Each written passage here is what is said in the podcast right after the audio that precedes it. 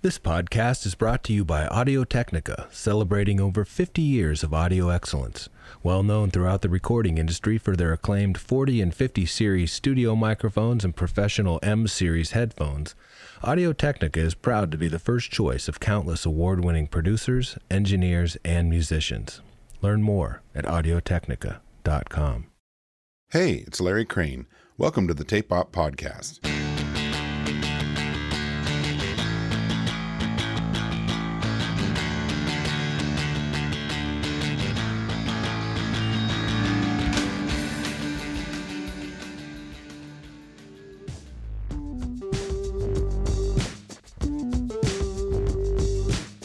Okay, are you ready? What's the common thread between John Lennon, Cheap Trick, Slash, Aerosmith, Miles Davis, Patti Smith, Blue Oyster Cult, The Yardbirds, New York Dolls, Clutch, and Local H? It's Jack Douglas. Tape Op interviewed Jack along with Jay Messina back in Tape Op number 90, but my pal Luther and I were able to catch up with Jack in Los Angeles in early 2018 to talk shop and dig into his history. Enjoy.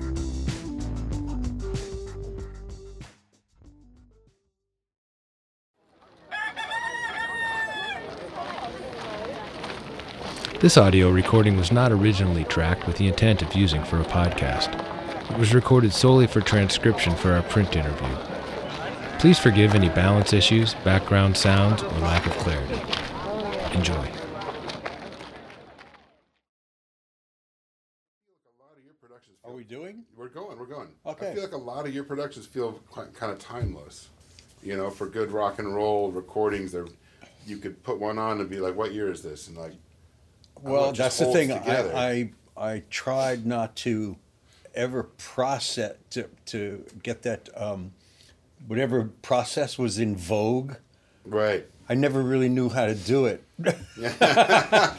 okay, gated reverb. Nah, I, I don't, I don't. I never get it right. You know. So so basically, what I did was I trained as a guy, a- as a staff engineer. Your job was to capture what the instrument sounded like out on the floor. Right. In fact, that you know, Royce Caller would drag you out into the room put your ear to whatever instrument was and say to you, find the sweet spot. That's where the mic goes. Listen to it. Listen to it. You know, and and it didn't matter to him if it was a harp or a piccolo or he's go out and now reproduce that sound in the control room. Figure out what mic is going to work best for it, what pre, and you know, and don't process. right But you were given the time to do it. somewhat, No, right? not that I much mean, time. But I mean, not really no and and uh, and then uh, to to uh, to further train you you would go do a session or a number of sessions with jay messina and and so jay messina was the jingle guy and those so they would come in with a 40 piece orchestra and in three hours they would leave with the uh, the orchestra the announce the backing vocals the rhythm section and a mix Yeah. and they a lot would of have, union stuff, right? So yeah and you- they would you have don't a to- 30 they would have a 30 second spot and a 60 second spot done in three hours so um so the idea was you had to if you worked with jay you learned that you know you- he put the mics in the right place and he put the fader up and there and there was the sound and he learned from phil ramone right so it was that school and so um So it's kind of passed down. yeah and that's what i went with yeah and so I never really was. I never liked that, uh, the other stuff that much. The So- trendy, the trendies. The trendy stuff, yeah. how did you survive the 80s I didn't. I retired the eighties. right I took a vacation and, and did Right. drugs for like ten years. Right. Did- you did the right thing. yeah, I did. no, I did a few things. I Yeah. did. Uh, um, yeah, I did a few records, but not very many. Yeah. I, I preferred to bury my head in, you know. Here's a question: Did you, when you did the very few things you did in the '80s, or when you heard stuff in the '80s, did you kind of instinctually know it didn't sound good? Yes, I did. I didn't. Like, I, I kinda didn't like gated it. stuff and all the. Yeah, no, I didn't like it, and I I knew um, as far as I was concerned, I wasn't going to work. So, um, I figured I'd eh, you know really um, earned a vacation. No, like by by eighty, uh, after John's death, I was kind of fucked up. So Right. uh, you know, after he died, it was like you know I started to bury myself in Valium to get to sleep, but uh, but it led to other stuff, and I really didn't give a shit Yeah. for a while. Yeah. And so um, uh, in uh, by the mid '80s, I just stopped working yeah. and uh, and went down to Florida and lived in a nice house on the on the uh, the New River and watched the riverboat go by, Yeah. stoned. Yeah, sure. And then uh, and then I decided to give up drugs completely, and I'm still sober. Yeah. Uh, Wow. and um, and uh, Supertramp called. no, yeah. and uh, and uh, and asked if I'd like to do a record, and I said, "Geez, I might as well go back and do Wow. a record." Where did I you like go? some- I came out here and, and recorded the tracks at uh, Ocean Way, Wow. and then uh, and then to um, Rick's p- place uh, um, in Encino, and then uh, we mixed it in New York at uh, Manhattan Center. What album was that? Uh, I can't remember. Like name. after after Breakfast in America. Oh, yeah. Way after. Way Is- after. Is this like The late 90s, 80s? Oh, early 90s. 90s. early 90s yeah Yeah. then uh, then i did uh, clutch Oh, right wow. after that Yeah. uh, and then slash called Mm-hmm. and said you know um, when we wanted to work with you uh, we weren't allowed to because we heard bad things about you and like they said the combination of you and us would have just been a disaster I'm sure. Did you say, I'm sure I heard bad things about you. yeah no no but i understood completely you know i really did so i said yeah but you know the time's right now I mean, it's all good so um, a clutch record and then uh, back to Are work you talking about with with Aerosmith. Slash when you started doing the Snake Snake Pit Pit. stuff in like Yeah. the mid or 90 or late 90s? late or- 90s yeah That's when I when I was with you at Interscope, you were working on. I feel like it was this is like '99, second, first or Yeah. second Snake Pit record. Yeah. Snake Pit record. Right. And I remember we were waiting to hear something about something. This was the Federale thing. yeah yeah and you had the headphones, and you put them on Mark Ford. Yeah. And he went, "Wow, this is." And you then you put them on me, and what it's and I, you said something like, "Well, they're kind of."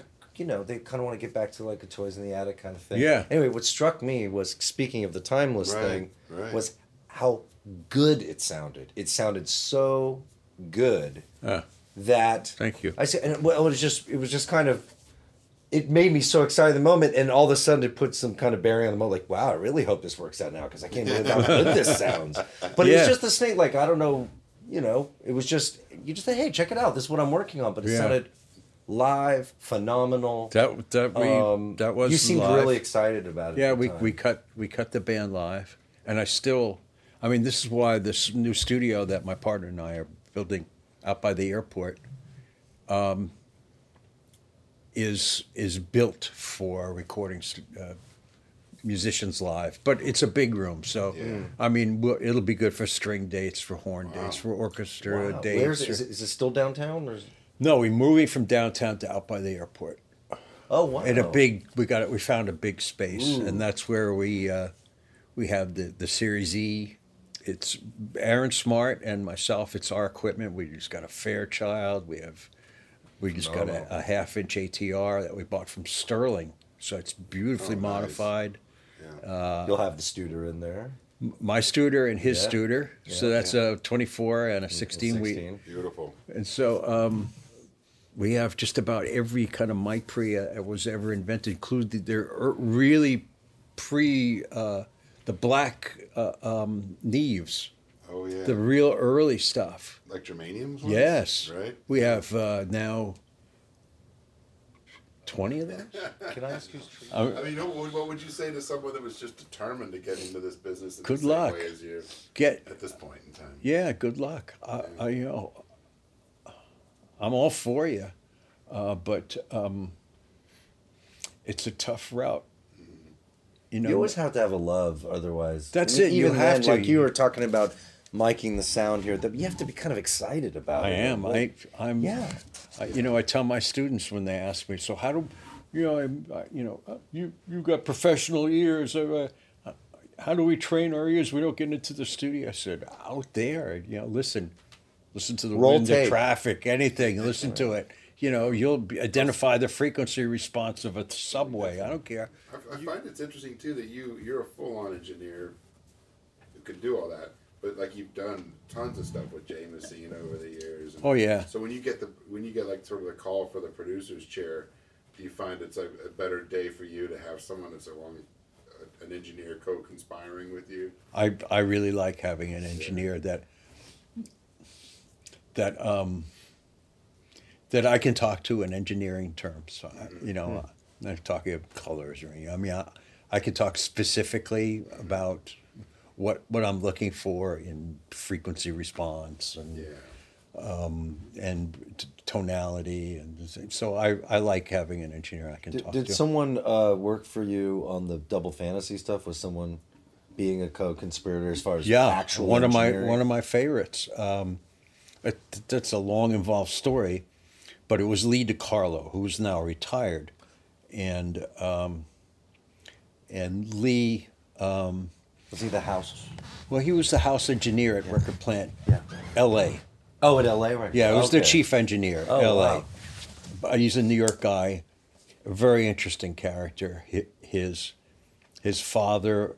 I- Anybody see Jersey Boys, the movie? No, I, haven't seen that. I want to Okay. see that, but Yeah, his father was the gangster that Wow. Jip DiCarlo. his father was a famous, famous mafia gangster. Ran the waterfront in Hoboken. very colorful, I'm sure. Yes, and uh, and Lee um, he, and he wanted Lee to go into the family business, and Sanitation. Lee was more he, he was a, he was a musician, and so no the docs. The docs, sure.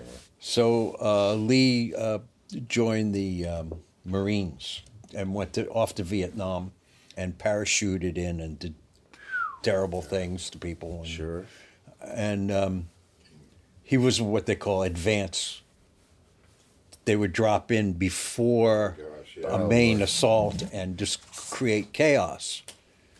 And then uh, and then leave, and then during the chaos, then a main force would go in so that was this guy, Yeah. and he came out, and then his father got him a job with Morris Levy at Roulette Records, My lord. and he wrote uh, some songs for him, and he engineered, and he worked his way up. Pretty interesting character. Kind of ironic that he would have worked for Morris Levy, but then ended up with Lennon. yeah, oh, you're getting yeah. to that. I think. yeah. So, so the thing was now this this double fantasy album. uh, John and I had been close since Imagine. Yeah. So this double fantasy album, John wasn't sure it was even going to come off. It was a secret.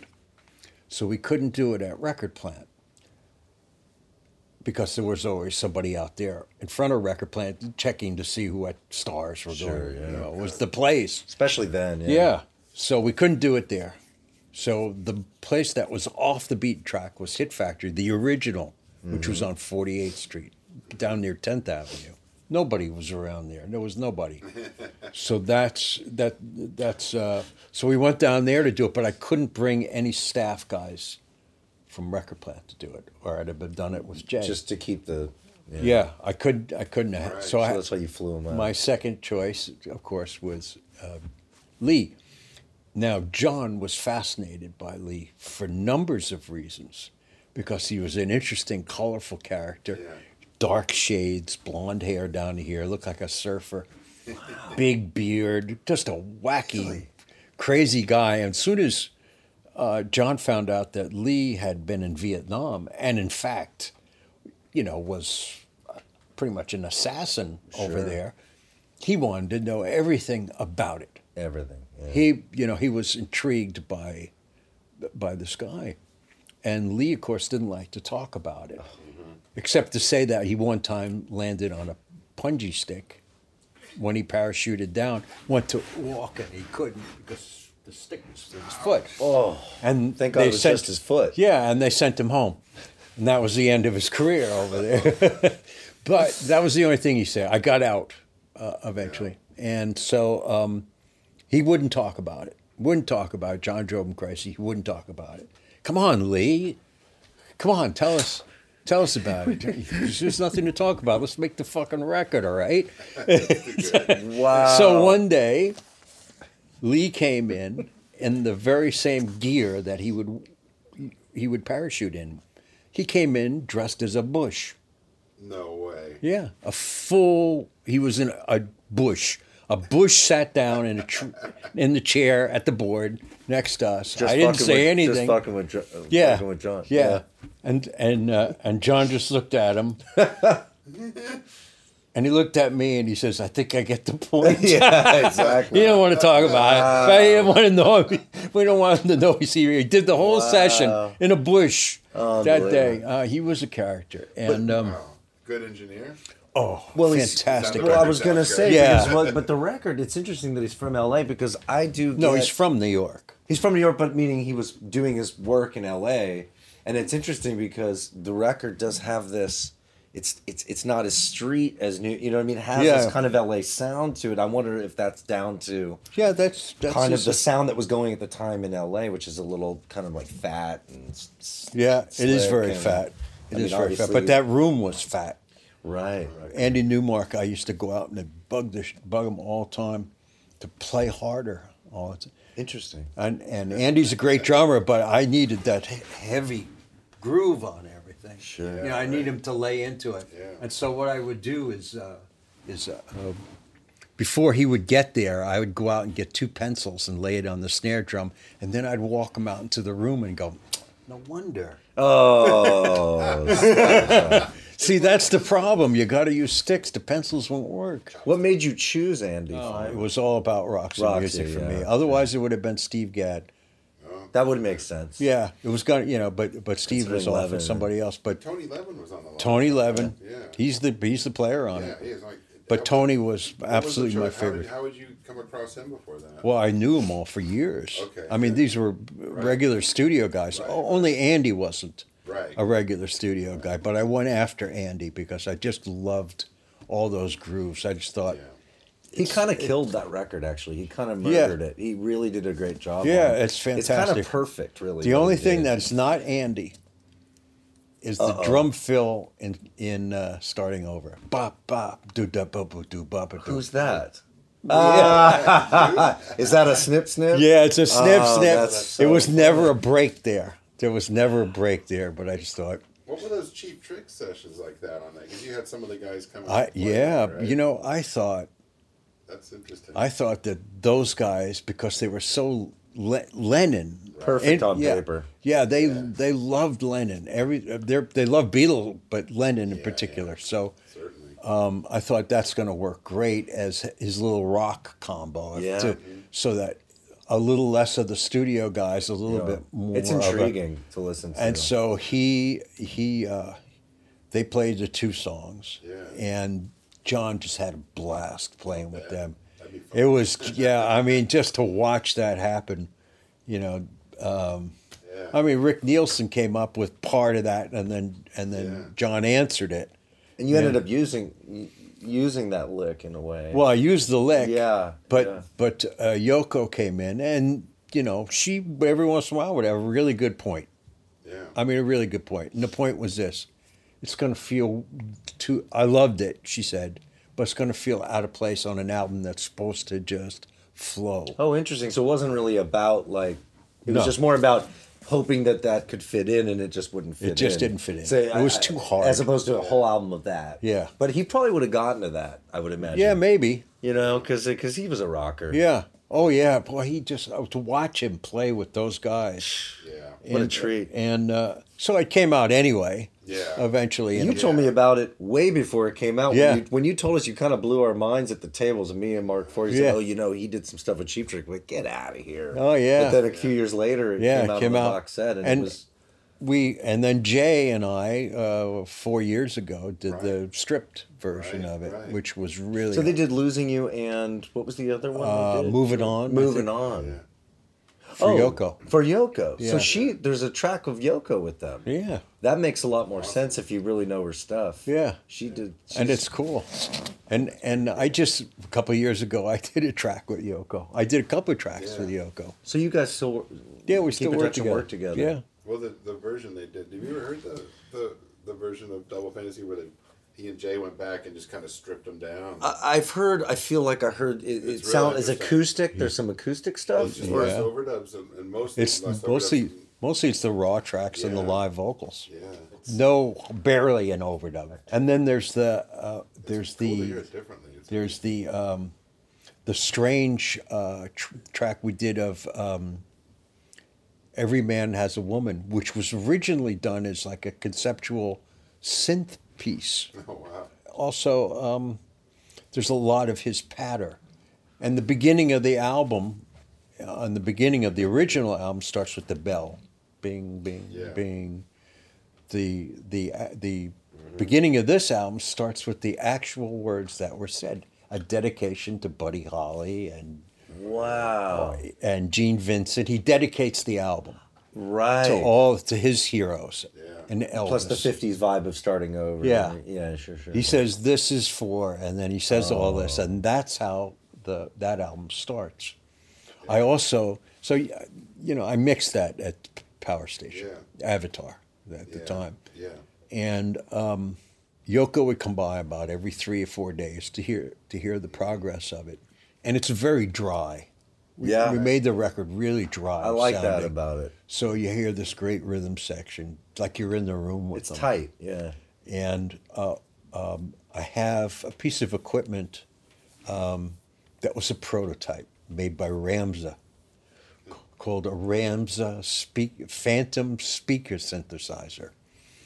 now, this was made, I've never seen this. no, because there's only one. Prototype, yeah. There's only one. Wow.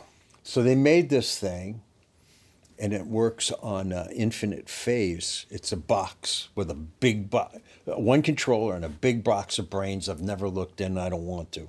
Yeah. And and um, and there's eight, three hundred and sixty degree um, pan pots. Oh. Okay, now you. You just you come out of this thing and go into two tracks on the board. Whatever you put into it, you can get on this joystick, and you can start moving it around your head in stereo. That's insane. because it's working off a phase. Right. So, but it's fine. It's so finely tuned. Yeah. I can pull it back and it'll go right over your head. Now you have to sit in the middle of the two speakers, Right. but it works great. Now, when they made this thing, they gave one to me to try with Aerosmith. So I would try different things, and this was at Record Plant. And after I would try something in the mix process of where I could locate these things, I would run, because of dealing with phase, I would run with the tape into the cutting room where they had a lathe to see if it would, if the lathe would cut it because of the phase. Right. It's gonna Yeah. kick the needle out of the. And groove. it, sure enough, pretty much anything that had any weight on it at all, even a vocal, it would kick up. Oh, boy. It would kick up. I could put some reverb back. Did you there. let them know? I could put a little per- percussion back there if it was bright and had no bottom in Yeah. it whatsoever. Yeah. And I did on a couple of Aerosmith albums. I messed around with it, and a couple of people wrote me letters that were smoking a little bit. I happened to notice. Is there somebody behind the couch? Oh, my God. you know, just and I never talked about That's it, but kind I of an did. interesting concept. So then I went to Medem. You know Medem. Yeah, right? yeah. So I went over to Medem, and Phillips was showing us this thing that was going to revolutionize everything called the CD. wasn't available yet. And I asked the guy at Phillips, I said, let me ask you something. I still had the Ramza. Yeah. I said, let me ask you something. If I put something out of phase, she says, oh, it makes no difference. Right. You always just stay laser. There's no phase. ah. Okay. So you think this is going to be big? Oh, we'll take over. No more vinyl. No more cutting. All CDs. Great. So now I went back. I took six, seven thousand dollars out of my bank account and I put it over here and I wrote Ramza. I'm going to buy the goddamn thing. Now I've had it like maybe three years. it's just sitting around. That's a trip. So I call up a Panasonic, Rams the professional division. I said, remember that, this is Jack Douglas, remember that thing you guys, you, you gave me that Rams the Phantom speaker synthesizer prototype? Yeah. Well, um, you know, uh,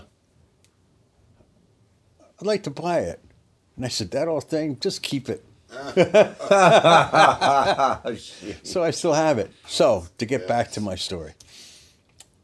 So I took in one song on that, on the stripped down Yeah. Double Fantasy. At the end of the song, John starts talking, and I put him here next to you. Oh, weird. Yeah, by your ear. Yeah, so he's right here next to you. So Yoko's sitting in between the two speakers. She's listening to this song. She's got her eyes closed. Song ends. She's still into it. And John starts talking to her from over here.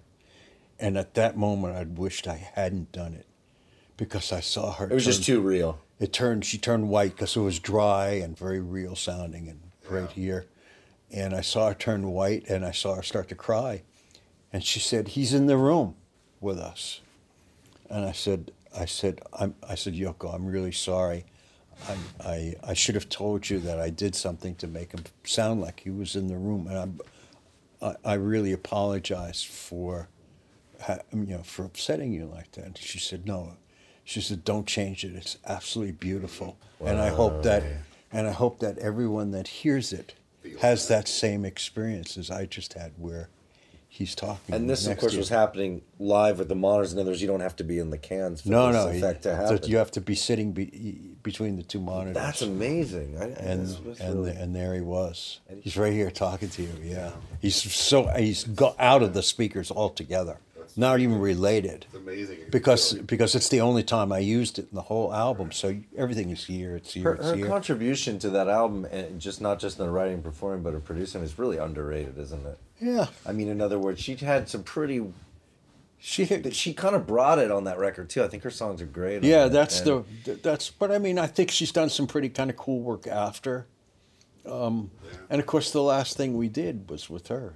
That was uh, Walking on Thin Ice. Walking on thin ice. Yeah, and that was that was really uh, quite an experience because I uh, John said I'm going to Bermuda. I'm I'm I won't see you until after the, the New Year, and uh, he said we've done enough work. It's great. The thing's coming up the charts. It's all good. Uh, I think starting over was already number one and uh, and he said he was leaving, so I booked another thing for RCA, and he calls me up. He says, "You know what? I can't stop. Let's go back. Let's start doing stuff some again." So um, Well, the, the, the tap was. Uh, yeah, he gone, was yeah. ready to go. Uh, you know, so uh, so I said, "You know, I already booked something." He said, "Well, just move it to late at night." Oh, great. Okay, so I I had to book my RCA session. It was at Record Plant, but now we could go back to Record Plant because the Cat's out of the Yeah, bag. it was fine. Right. So we and he didn't want anybody else in the room except he and I, Yoko, and one assistant. He wanted me to engineer and produce, and in fact, to play. He wanted me to play on it too. So we made a loop of a track that we had, but didn't do anything else on. Like a, drum. a drum. Yeah, a drum loop, and then he and I played the rest of the stuff. o- over it. Wow. And For, and then, for thin ice. yeah, Yeah. and um, and Steve, you know Steve Marcantonio, he's a big engineer at Blackbird. Yeah, yeah, I know that name. He's a New York guy that went Yeah, down Blackbird to in Nashville. Nashville, Oh, Yeah, Yeah. He, he was the assistant on it. Oh, and it wow. was still, that was it. We were just in the, uh, uh, and we did it in uh, the mix room, which had just had a booth. That's all we needed. That's awesome. Yeah, and and it was a, you know a 24 track tape loop. yeah. It was it was really fun. Did you feel like a world of possibilities was opening up at the time because just, it was just they were just getting so excited about making? Oh, I knew what was You going knew. on. Yeah, Because it's kind of you listen back. I mean, the, the, the st- you're talking about like the milk and honey stuff. It's yeah. It's I pretty mean that was all exciting. done It's- at the same time. It's fun. It's kind of new wavy and it's kind of different and and it's it's Well, kind there of was forward. there was a lot of stuff on the drawing board. There was a tour. There was Right, a right. there was a I heard that. Mm-hmm. there was a Ringo album that Paul and John had already committed to. They were just waiting for George. That would have been the rhythm section oh wow behind Ringo, Yeah. and and um, that's what Ringo and I were Yeah. who I call Richard, by the way, Yeah. not Ringo. But So they were all kind of kind of just getting back into the swing of yeah, of working with each yeah, other. and I and- mean, it was. We I had a uh, I had a Sony blaster. It was a good one. Um, it had a really good sound, and I used to put it on the board to mix to, to listen to, fo- you know, in my final mixes. Now I use a Bose Wave radio Oh, yeah. as what I listen to for my final mixes. But then I used this Sony, and when we weren't doing anything, John liked to listen to the radio because he was a music nut. He loved music all the time, and whenever a Beatles song came on, that would stop the session, and Sure. and he would describe everything that happened that day.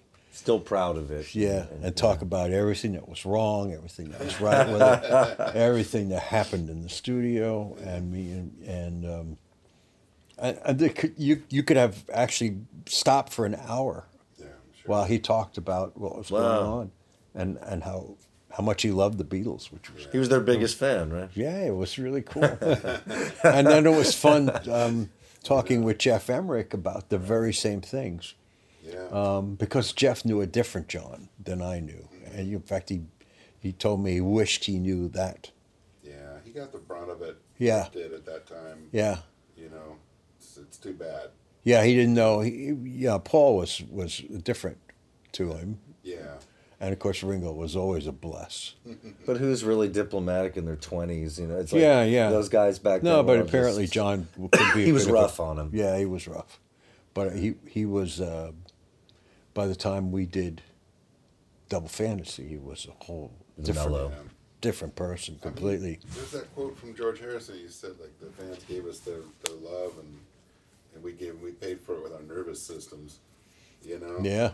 It's like, you know, that's was an incredibly unusual position for any rock star to ever be in. Yeah. To go through. I I don't think people today can really conceive of of it, it, it- you. You could get an idea maybe if you like sort of watch the anthology or something, but there's nothing to really compare it to. It's like a Yeah. tidal wave six that uh, lasted that, uh, years. se- eight days a week for the that was pretty good. that that get right. That gives was a you a good. feel for it. yeah. did. It was kind of. But it's pretty- it was- Go, it- go, go, go. Yeah. It's not Go, go. natural. you know, uh, one of the things I discovered about from watching eight days a week from that was there was a guy that I worked with. Uh, we we worked on a record called American Pie, Mm. and his name is Ed Freeman. He produced American Pie, Yeah. and I was one of the engineers. on American it. Pie, Don, Don McLean. Yeah. Oh wow. and Ed produced it, and we worked uh, weeks and weeks on one song. There were so many edits. in it. Sounds like it. There were so many edits that I thought it, they named it after Ed. Oh, let's Ed it. You really? but, but anyway, it turns out that Ed Freeman, Ed Freeman was a great piano player, and a and a photographer who lived in Greenwich Village. Turns out that he was Ringo's drum roadie. No. Oh, Yeah, he's the guy on in the, the movie American that's tour. like He's that- in the movie. Yes. Yeah. he's that's- in the Like movie. he's moving the kid around. on Did, that he never stage. mentioned that. He produced American Pie. Yeah. Oh, that's awesome. Well, you'd think it would have said producer of American Pie. That's No, nothing like that. No, just roadie. Brody. So is that your is that that would be the early days of being at uh, yeah, record is that record plant record Is that- plant. Yeah. What was what was he like to work with at the time, Don McLean? Straight up folk singer was very interesting, but we had to make this device for him because because no because Ed Freeman that was a great rhythm section. He wanted he was playing acoustic guitars Track both. and vocals, not a problem. Yeah. But he may want to use a different vocal and a different Oh shoot! acoustic. Did you do a thing? Yeah, we had to build Oh, a that- thing out oh, of wow. plexiglass so we could see his hands. Wow, that's brilliant. So So, he could- it still did that, but Yeah. you could see through. yeah, but it was around his neck. for those at home, that he could have died. Let's Yeah, he could have died, but it worked great. That's the iron lung of the It was guitar. really great. exactly. Some kind of his chastity. hand was his, the guitar in his hand was in a box. Do you think at the end of the day you needed that thing? In other words, would there have been still an? Oh no, there would have been so much leakage. So much You- leakage. there's no way you can get a a vocal out of a So without getting acoustic guitar. sued and taking a corporate, like how many edits are in American I, Pie? cou- I like about about one every. uh, He's two allowed. Feet. It's like a twenty-minute song. It's Yeah, okay. About one every two feet. Everyone, every oh my god, That's on the multi-track. no. Yes. Oh. Look at when I was a young engineer uh, back then in the, that that part of the world, uh, which was rough. I had to I had to do whatever I had to take whatever clients they gave me. They just said, You're doing this date. No ifs, ands, or buts about it. This is your date. And I would get this date that started at midnight. And my job was it was a COD. I had to collect the money at the end of the date. And it was a pimp who had a couple of hookers who could sing. And they had a little rhythm section. They paid the rhythm section, but in order for me to collect my money for the session, I had to wait for their other girls to come in. Oh boy, yeah, sure. Drop off So the cash. yeah, to drop off the cash to pay for me. And they used to come in and put their guns under the console. They had the hats, everything. They were whole full. deal. f- And that was my that was like one of my oh thanks, you know. Like, yeah. Your, this is your initiation. Yeah, I had to ask for the money. yeah, It's hard enough asking for the money at the end of a session anyway. well, yeah. When the guy's armed, and the money was derived illegally. yeah, right. It's like you didn't want to take it. It was, That's amazing. Oh my god, that's weird. it was but it, you know, that was. uh, And actually, they were they were cool guys, and the music was good. Yeah. You know, it was really funky. Funky music. Yeah, and the girls could sing great, and it was slightly flat, and it was just cool. Yeah, yeah, yeah. Yeah. You started as a janitor, right? Yes, I did. How did you work up from janitor to, to engineering? You got to beg, uh, you know, guys, can I sit in? Can I this? Can I, you know, anything to get into a So you're a session? guitar player by I, I was, a, Right, yeah, I was yeah. signed to labels. I was in bands. The reason I, I got there was because um, I mixed the a record that the Isley Brothers were producing me. Right. and Wow. and they and I didn't like their mixes, and I ended up at A and R at Phil Ramone Uh. Studio remixing it, Were you the And, uh, singer as well on the track? a background singer. But Oh, I- interesting. I, was the bass player in that band. Oh, okay. But I'd been on Columbia. That was on their. I was on the Isley Brothers label, uh, Gotcha. but I was on Columbia, on Bell, on Epic. Oh wow. I was a signed artist for for years Yeah, yeah. and toured. Under the name Jack Douglas? No, under band different band Damn names. band names, wow. Yeah. So I'm- because of you just kind of going to the studio, working on your own stuff, you sort of got.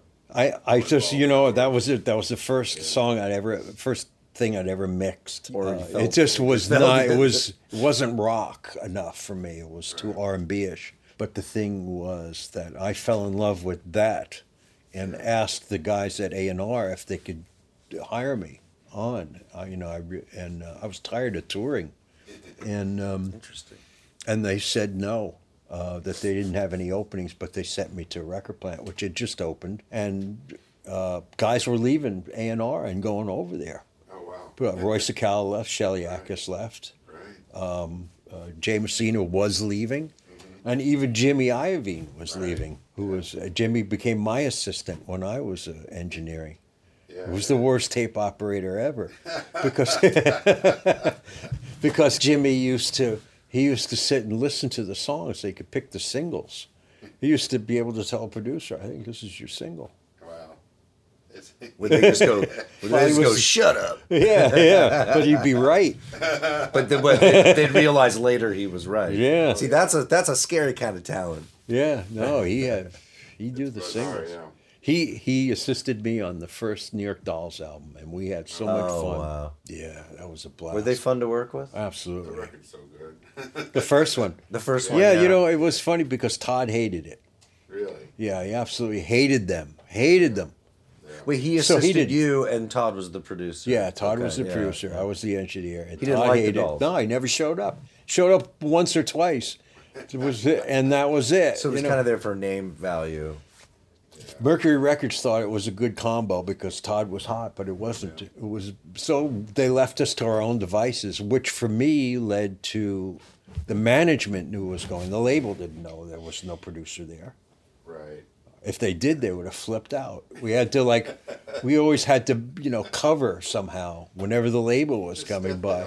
Yeah, you'll be back. Uh, I mean, it was all- He's getting sandwiched. yeah, and- but he would show up maybe once a week, Yeah. and he showed up for the mixes, and that's when we would let the label in. But but the management knew, Yeah. and so um, so that was Lieber Krebs. That that was their big act was the Dolls, but their baby act was Aerosmith. My- Oh, right. And so that was my reward for keeping that Well, this the is a good adults are question. together. So, That's I mean, amazing. would there be something that that people would be pretty surprised to learn about? Because I think Thunder is pretty underrated, and like his tone was pretty, and you had to have gotten something out of that for for the Aerosmith stuff. And I mean, he was Well, pretty you know, heavy. I was just wondering if there's anything people The would be thing was surprised that, to that learn. Joe Perry was totally influenced by David. That's what I would Yeah, think. I mean, yeah, by- by, by- yeah, Thunders. by so I was Thunders, wondering yeah. if there was anything, just in. I mean, was it helpful to have someone like Thunders? Did he seem to really know what he wanted no, uh, back then? No. So he that's just interesting. no. It was just he just played. You just plugged and played, and you Yeah. kind of captured it the best you could. yeah.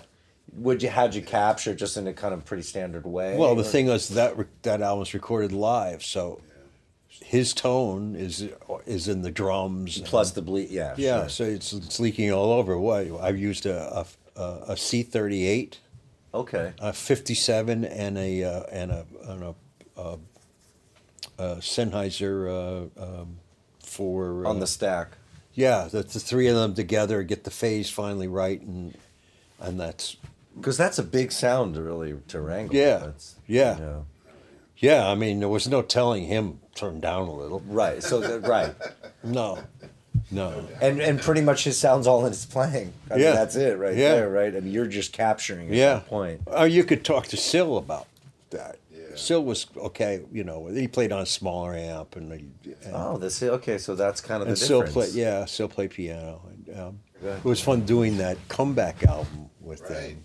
Oh, you did that. Okay. Yeah, Isn't that that's a trip? it was, and it's a good album. Yeah. The uh, Yeah. and and I mean David Johansen and I stayed friends forever, still good friends. But Oh, he is a great. brilliant man. Yeah. He sure is. He's a he, you know he's a literary genius. Yeah. and a, gr- and a fantastic lyricist because of his because of that. He's he's always had something that almost you could say like in the way Tom Waits has had something or something. He's had Yeah, that kind of yeah. his own world. yeah, that's a funny story why David's even in that band. Really, Yeah, because because he lived in the same building as Syl and and uh, and Johnny, and they were putting a band together, and, and they ran out of coffee, and they went next door to their neighbor, who was David Johansen, who was an actor, Oh, that makes sense. and they Were they said- like you look like Mick. That's You're in the exactly band." what Yeah, happened. exactly. You want to be in a band? You look like Mick, and he said, You got "Sure." the lips. Get in here. Yeah, you, he said sure. Oh my god, that's too funny. Wow. Yeah, Well, it worked. yeah, yeah. Did you were you su- have you been surprised that that first album's held up so well over all the years? I, I, kind of not. and- Yeah, kinda not, Yeah, you kind know. of not because they that was such a statement. yeah. You know, me trying to explain to to to uh, people that you know came in to listen to it. Um, but I mean, Iggy must and have been Bowie funny. came by. They were listening to it's it. the people that came by. to yeah, listen to they it. were listening to it. But other people were like, "J- they can't play. But that's not important. They can play. When they're together, they make a sound that's different Yeah, there'd be no Sex Pistols without a band like that. No. you know? Yeah, just their Every- understanding of what made the. f- It's almost like the Cramps. That understanding of what made the '50s cool. Yeah. and then trying to translating it to a new to Yeah. new era. It's so cool. It's like Yeah. it never stops being cool. Yeah, if it's, If it's exactly. good enough, you know. So Hell, that yeah. did inform uh, the Aerosmith stuff. Then. Oh yeah, they were the, They were very aware of that. especially Joe Perry. It's just like when I said to Joe, you know, "Shh, we can get David to sing on your solo record. He was like, "You think so?" It's like, Wow, so you're said- still like really excited about yeah, still that fan. and and the thing was now yeah, at the show, uh, you were there. You guys were there. No, at the Roxy, Joe Perry's show last week. no, no, No way. So so everybody showed up. Terry Reed, Oh my god. David, David Johansen, Robin Zander, oh man. Chris Chris Robertson. Roberts, all, yeah. They all showed up. Wow. Everybody was there. I can't remember the lead singer in, in excess. He was uh, there too. E- Everybody that sang on the album showed up. Yeah. And, uh, Jeez. and of course, you know, it was great. But who stole the show? David Johansen. And I'll tell you why. He's an, he's not a rock and roll uh, front man. He's an old time Showman. Yeah, he, he just You're getting a show. yeah he had the audience in the palm Palm, wow. yeah, they were wow, we never saw anything like this. Did you have to when you first just still get off the doll? But when you first worked with the doll, did you first have to go down and kind of check them out? I knew no. I was uh, the reason I got the gig is because I was a downtown guy. Yeah, so you knew. I of lived them on and Second You knew what Street. was going down with. Yeah, them, 'cause yeah, There was a I- little scene happening with In them, right? Max's. Yeah, yeah. I was a regular at Max's. I knew the whole thing. You and knew the the whole Mercer thing. Arts Center. and- Mercer. Yeah. You know, what I mean, I worked with Lou and I worked with Patty. And I Right. knew all the. I knew the scene. very What'd you do well. with Lou? I worked on that Berlin album. Oh wa- wow! Oh, yeah. Yeah. So, I remember going to a record store once, and they had a they had a big cutout of uh, Bleeper Bleecker Bob's on in, in L.A. And they had this cutout for years of that must have come out at the time, and it was hilarious. This big cutout Lou Reed Berlin. It said like the Sergeant Pepper of the '70s, oh. and all these crazy quotes on it. They should have said the feel good record. yeah, yeah. Who- who It's was one of like- the kids. hold on a minute. Oh you know, man. Well, that was Bob's Ezrin's Like kids. all Bob's kids. Oh, yeah. No way. I think he told them mom died or something. God. Uh, Oh, that's how something. they got this. Those Oh three my were god! terrifying. So you worked with Bob Ezrin on He was the that. Uh, I, producer. I worked with Yeah, Bob on a lot of things. Bob was the guy who finally convinced me that I should be producing. That's really cool. When uh, I when I He's went really to uh, not not discussed a lot, and how I mean that guy just did really conceptual stuff. He, Oh, because he's a genius. uh, yeah, did he have a very did he did you find in person working on the music he had a g- really great imagination? Yeah. Great arranger too. Yeah. He, I mean, he, he he's he's brilliant. I love him. We were partners. Yeah, we worked sure. in, up in Canada for on stuff, but he, uh, for Bob, it's his way or the highway. I can because imagine. He doesn't want to break, you know that. I'm, I'm sure with the wall, because I was there when he was doing that. In fact, I went and I, re, I went to some Air Force base and recorded a bunch. He said. He sent me out there to Get some shit for him. yeah, with some b- planes and helicopters. Oh, yeah. That's the real deal Oh, that's wild. that you hear on the wall. Like the helicopter. Lee thing. DiCarlo and I went No out way. because they were recording uh, the wall. they were recording the wall Oh, at my producers God. workshop, right. and Lee and I were doing something at, at Record Plant in LA. We went over to see Bob doing wo- working on the Pink Floyd thing. He says, "You guys busy?" no. No, what he got in mind? Oh, yeah. Grab some mics and go out to run Andrews Air Force Base and They were down under the desert. crazy Time crunch, and they had. and They Were they? They were going to get a huge record label bonus, and they got it done before Christmas season. You're kidding me. Yeah. For a double album. We're double. I mean, Yeah. They did that record in nine months. Producers workshop. yeah, yeah. They they started in, in England. They finished up in Producers Workshop here, Yeah. which is, is that space is back open again. Oh, it is? And the mastering lab was in the front. right. That's Did, back. did, did Bob have a theatrical background or something? No. I just not at I just all. noticed so all He's this. a pianist. Yeah. Oh, and his okay, so- father, okay. his father was a, a, a concert violinist and a brain surgeon. oh yeah. Hello? Yeah, And, uh, and I'm getting it now. Yeah. his name, Jack Richardson was uh, like Yeah. the top producers in Canada. Guess who?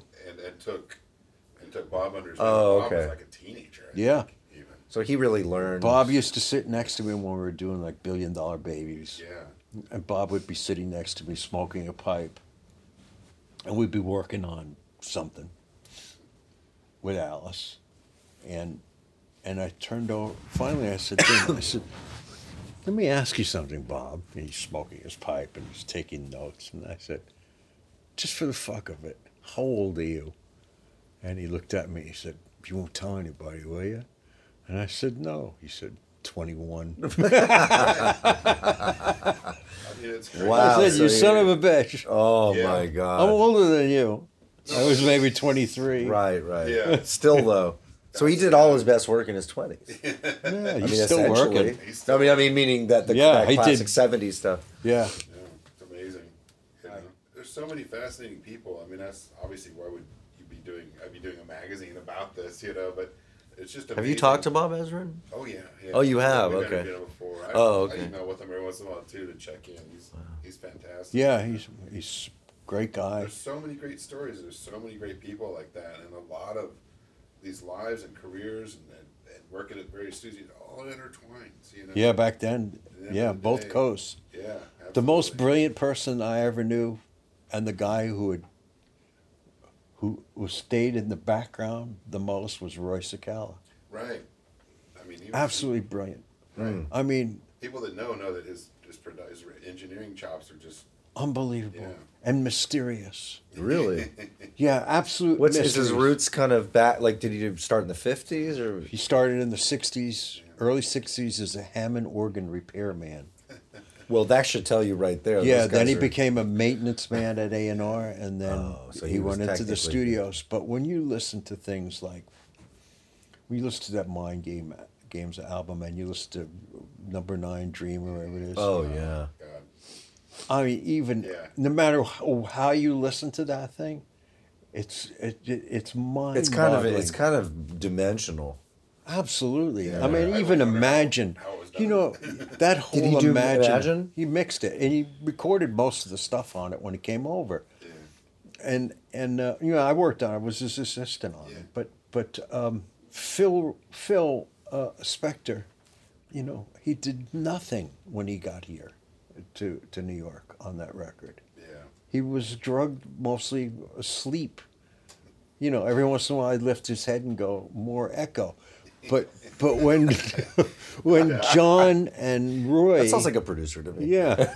When John and Roy started working together, uh, John could see that he didn't need, really need Phil for that for the rest of it because because uh, b- uh, because of the the way Roy worked. Right. But he was absolutely just a Was there brilliant- anything particularly unique about Roy that you just could pinpoint just to him out of anybody? Yeah, Just the- there's no. I mean, l- if you listen to his drum sound, That's what I was going to actually get at. Yeah. it's it's like it's intentionally. Like the Imagine drum sound right there. Yes, I mean, imagine it's like Yeah. it's this dull thud, but how, but it works so perfectly, and it's you, and it sits perfectly in the track. But he had invented this stuff with these old CBS compressors that he rewired. He used to roll in this rack, so that, so that, and it- and hook up pull text to it. And what would happen is like when the vocal would s- would come on, right in the center, things things would move out of the way. Like like side chaining and stuff. Straight Yeah, uh, up. I mean, just Just straight up the EQ. movement. Yeah. the EQ would just that EQ for the vocal would just move away. The vocal would stop. It would slow, and it would close up again. This hole would close up, Jesus. and things would come on little, and little Yeah. things would get. but without distracting, just more to make the track sound better. like, Yeah, Oh, that's brilliant. So he'd bring in these racks. We knew how to patch it up, but we didn't know how to operate it. right. None of us did. So there was a. sp- That's what you mean by the spooky part of it. Yeah. but yeah, I Oh, know. What that's you mean. cool. He just didn't know. And the other thing was that when you assisted him, he didn't like any chatter in the control room whatsoever, no talking. Only the uh, that's to the assistant engineer, you, you just kept your mouth shut. So he had he had he had sign language that he taught us. And and it was like kind of like um, it was like kind of like watching the coach in in a in a baseball game, you know. Totally. He yeah. would Yeah, yeah. he would do that. And, and obviously that was And because they of would the, be really that was 'cause of the sophisticated. intense listening he was doing though. Really, Yeah. He just didn't he just chatter would have really thrown his game off? Yeah, yeah. I mean probably. Yeah. That's hilarious though. Can you remember any of the science? I mean, I could, you know, this was probably sh- yeah, a lot of people had to learn that, but there was there was a, an actual sign for uh, um, LA2A, Pultec after the LA2A. oh my god! I mean, Oh my god! you know, and it was all What? Yeah. That's Great. insanity. insanity. stuff. And make a run for third base. He also classic. insisted that we study the producers' habits so that we could stay ahead of them. Well, sh- So that's that- him being pretty fair to you. yeah, study their habits so that you could always stay ahead and, for example, know when they were hungry oh sure. and get ahead of them. This is pretty practical advice. Yeah, yeah. So that when the guy turned around and, s- and said, you know, it's, uh, I mean, th- this specific, Yeah. it's two o'clock, I, you know, I could go for a pastrami on rye. You could Pastrami on rye was it's there. all- yeah. Oh It's- my it'll God. be here. It should be coming through the It should door. be- eh? oh, that's amazing. Yeah, he insisted on that kind of stuff. You had to do that. And that's why you do to this day, right? Yeah, and, and when, he to- when he trained us, when he finally let us go, Strawberry off, Rye. go off by ourselves, he made us do um, four track dates, demos. I did all of Billy Joel's demos for Columbia, Interesting. four track, with Artie Rip in the room. Wow. Yeah, four, four track demos. His original demos. his original that he demos that first got him did? his deal. Wow. and uh, I was, you know, I you had, you had to do a, a, you know, a few months of being the demo guy, four track, whole rhythm sections. I did all the bells uh, demos, four track. So a lot of Full chaining and bouncing and or not bouncing, but but just You just well, sub. rhythm section on uh, and on uh, one or two tracks. Yeah. Yeah. and then leave open for vocals. It sounds like all the things he had you do were- was all really practical, Yeah. logical stuff that really Yeah. probably helped you. if No, anything. yeah, we I mean, loved it. Are you kidding? Wow, he really. Put you you had to spend a few months in the dubbing room where you learned to edit.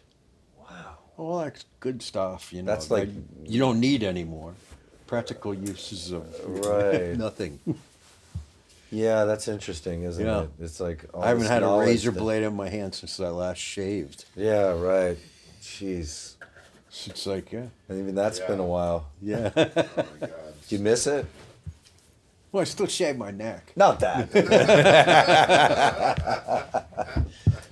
Thanks for letting me geek out and ask some I know. Oh, it's yeah. fun. questions. Glad Like you Luther could just showed up. stay on New York for you know, Yeah. We could talk about a lot of things.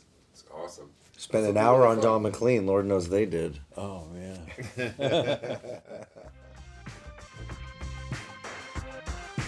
Thanks for listening. Find us online at tapebop.com, Facebook, Twitter, and Instagram. Until next time,